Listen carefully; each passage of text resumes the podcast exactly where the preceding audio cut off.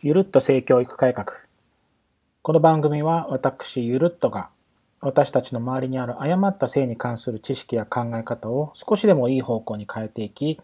幸せに生きていくための方法について皆さんと一緒に考えていくための番組です。さて今回は何について話すかというと、えー、子供を叱るっていうことによって生じる現象一体何なのか。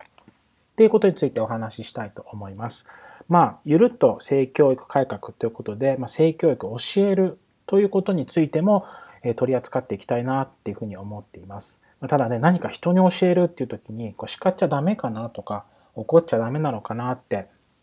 思うことってありますよね。でもなかなか抑えられなくて、子供に対してこらってこう怒鳴ってしまうことってどうしてもあると思います。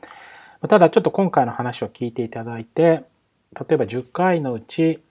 まあ1回でもこう怒る叱るっていうことが、まあ、ない方がいいなと思う方についてはこうそういった行動が少しでも減るということに、向いていただけたらなというふうに思っています。さてまず結論ですけれども叱ることによって生じる現象は何かっていうと子どもの自主的な行動の選択が消失してしまうということです。親としては取ってもらいたい行動があってそれをやってもらうために、まあ、怒ったりとか叱ったりすると思うんですけれども行動をやってもらうために怒ったり叱ったりしてると思いがちなんですがその裏ではこの自主的なこの選択っていうものが消失してしまう望ましいものが消失してしまうという現象が起きてしまいます。さてどういうことでしょうか例えば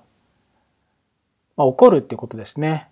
えー、まあ、例えば A、B、C っていう3つの選択肢があったとします。親としては A っていう行動をやってもらいたい。だけれども、なかなかやってくれないっていう時に、まあ、B とか C とかっていう行動をした時には怒るんですね。B やった時にはコラって怒って、C やった時にもコラって怒ると。でも A やった時には怒らない。あ、こうすれば怒られないんだなと思って、これがいいんだなと思って A っていう行動をやるようになります。これっても無理やり選択させてることになっちゃうんですね。子供としてはこれが正しいんだっていうんじゃなくって、これをやることで、まあ、親が怒らないっていう行動を引き出す。あるいは親から褒められる。だからやるっていうふうに考えてしまいます。つまり自主的な選択がなくなってしまうんですね。ま行動を作り上げるっていうよりは行動を消してしまうっていうことになります。ただこういうふうにまあ3つの選択肢があって A 以外の行動をした時に起こるっていうような対応をしていくことによって、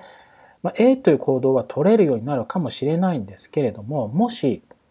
その場面が変わったり、まあ、例えば事故に遭わないようにこういう行動してもらいたいと思って A 以外の行動の時 B、C の行動した時起こるっていうして行動していった場合に例えば他の場所に行った時に B とか C っていう行動をこうもしかしたら取ってしまうようになるかもしれない。その場面でしか使えなくなってしまう。なぜなら子供の自主的なこう選択とか判断っていうものが一切こうできないからですよね。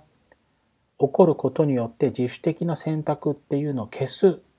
ことにつながってしまうので場面が変わった時に子供が考えたりすることができなくなっちゃいます。それから、まあ、子供にこう教育をこうしていくっていう時ってやっぱり親がいなくなった時に子供には何とか自立して行動してもらいたいなって思いますよね。ってことは親がいないところでもよく考えて適切な行動してもらえたらなと思うんですけれどもさっきの B と C をやった時に起こる A を行動したら褒められるっていうことだけやってしまうと今度親がいない時になったら一体どう行動していいかっていうのがいざとなったら分かんなくなっちゃうんですね。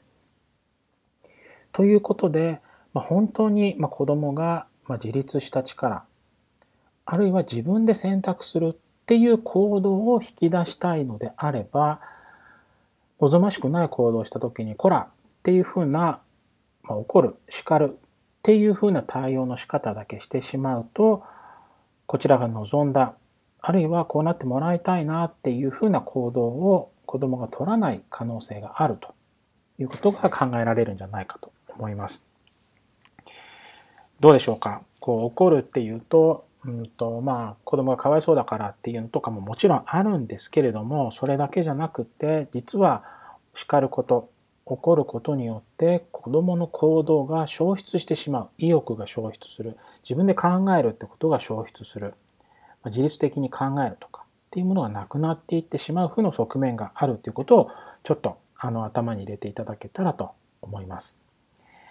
これからも性教育に関する話題っていうのをたくさんお伝えしていきたいなと思っています。最後まで聞いていただき、えありがとうございました。もしよかったらフォローしていただけたらと思います。それではまた会いましょう。